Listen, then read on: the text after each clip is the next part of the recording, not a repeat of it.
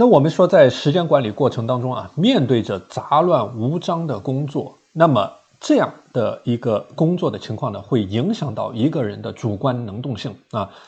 一个杂乱无章的工作的内容、工作的环境呢，能够影响一个人生活和工作的专注的状态，容易造成混乱，容易影响人把事情做得乱七八糟。所以在这里呢，我们一定要讲究科学的时间管理方法。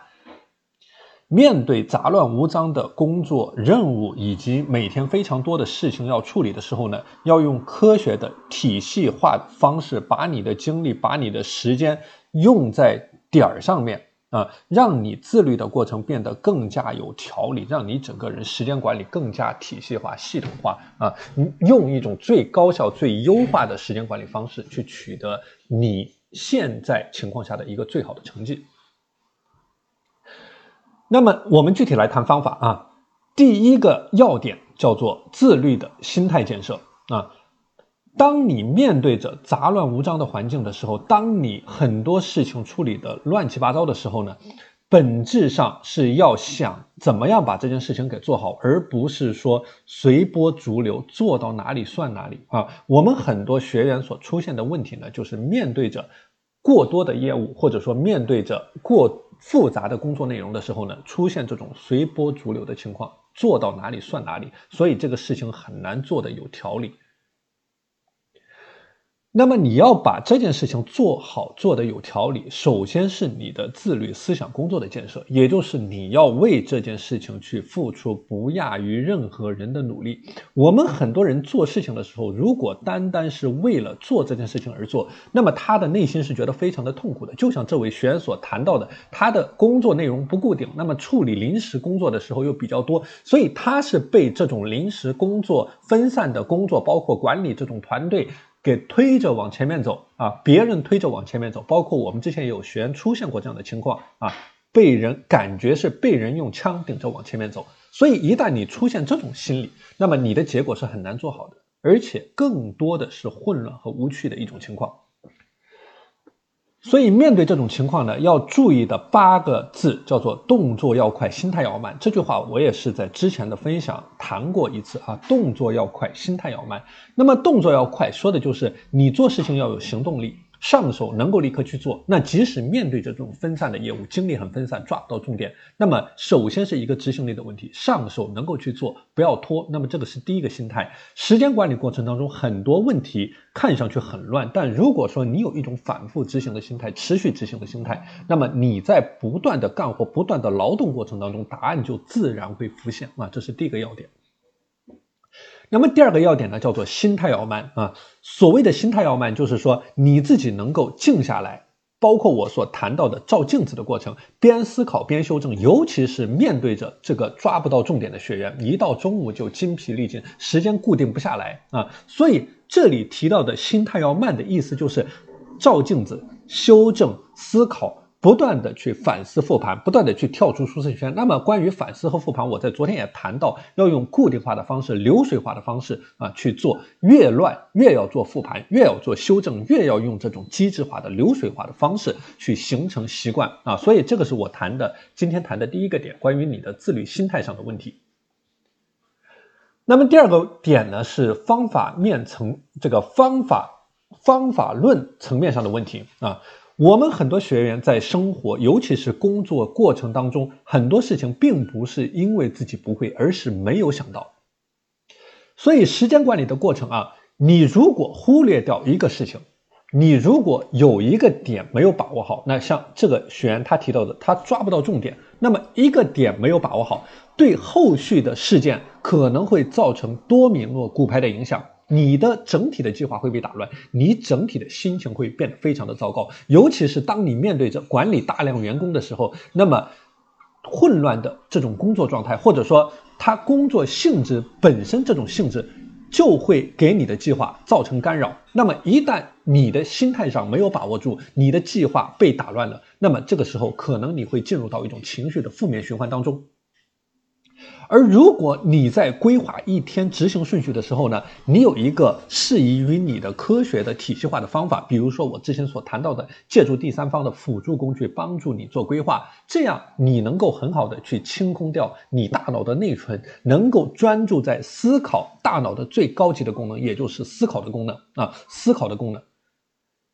我之前谈过一个要点，那么思考的功能呢是大脑最高级的功能。你越是去调用这个大脑的思考功能啊，你整个人的时间管理的结果就越高啊。如果说你能够用清单化的思维去践行你的时间管理，那么你就会发现你做事情的效率、条理性都大幅度的优化提升。这个是我们很多学员在跟随我践行过程当中的一个切实的真实的体会啊。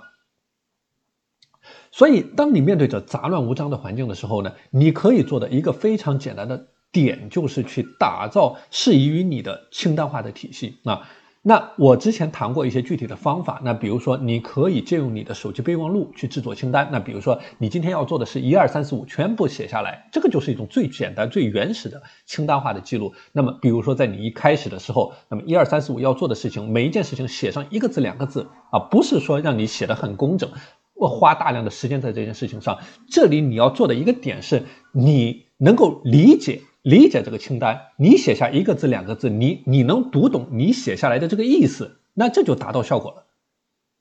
或者说你在开工之前用一个 Excel 的表格啊，简单的做一个梳理。啊，也像我刚才说到的点，或者说一个更实用的方法，就是在工作的这个这个买一个啊护照大小的笔记本，那么左边的一页写下你脑袋里面想的点子，右边的一页把你想到的点子啊里面的重点，或者说按照优先级写在右边一页。那么在你践行过程当中，对照着你笔记本的右边这一页啊去管理你一天的时间。所以这个是。一个笔记本啊，你翻开一个笔记本，左边一页，右边一页，构成了你一天的时间管理。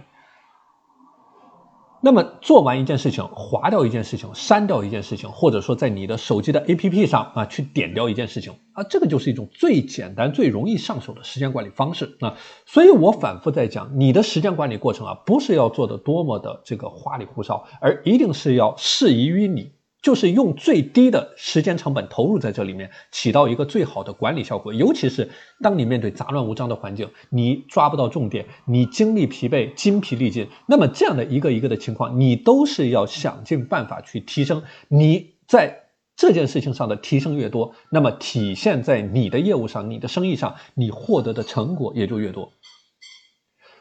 所以在今天呢，我只给大家分享啊这一个系列的上半部分的两个要点。那么在明天呢，我会继续就这个学员的话题来谈这个这一系列话题的下半部分的两个要点。那我在这里给大家总结一下，时间管理的过程就是固定啊，一定是固定下来。那么固定什么？就固定两个点。第一个点就是你的每天的结果啊。你的业绩，你每天要做什么事情？你做这件事情要达到什么样的效果？你的业务、你的生意、你的写论文、你的个人的兴趣爱好，就是结果固定，每天必须要有一个固定的结果，那而不是随着你的状态起伏。你今天情绪好，你做得多；你明天崩溃了，你什么都不做。那这个就是我们学员所出现的问题。那么，比如说他状态好的时候啊，我们有的学员这个写论文写。非常多的字数，但如果状态不好，出现了情绪的停摆，那么这个执行力就受到影响。所以这个是我们的学员在执行过程当中要去优化的点啊，一定不是随着你的情绪的起伏或者精疲力尽，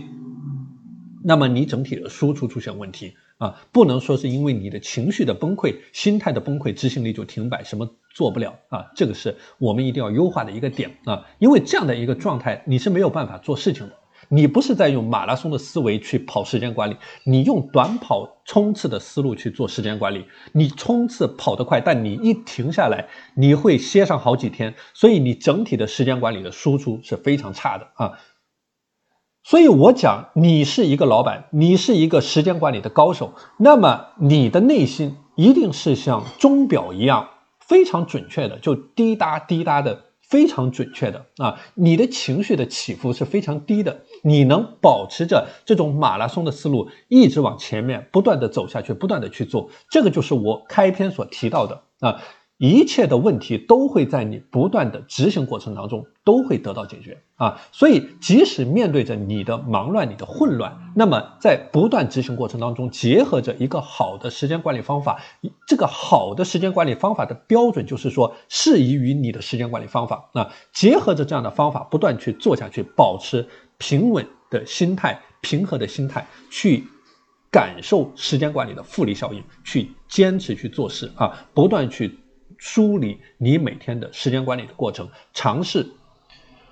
用我所谈到的标准化时间管理作业流程啊，去管理一天的时间啊。所以今天的分享呢，我先给大家谈到这里。那么今天也是针对这一期话题的啊上半部分的分享。那在明天呢，我会继续就这个话题谈具体的方法论。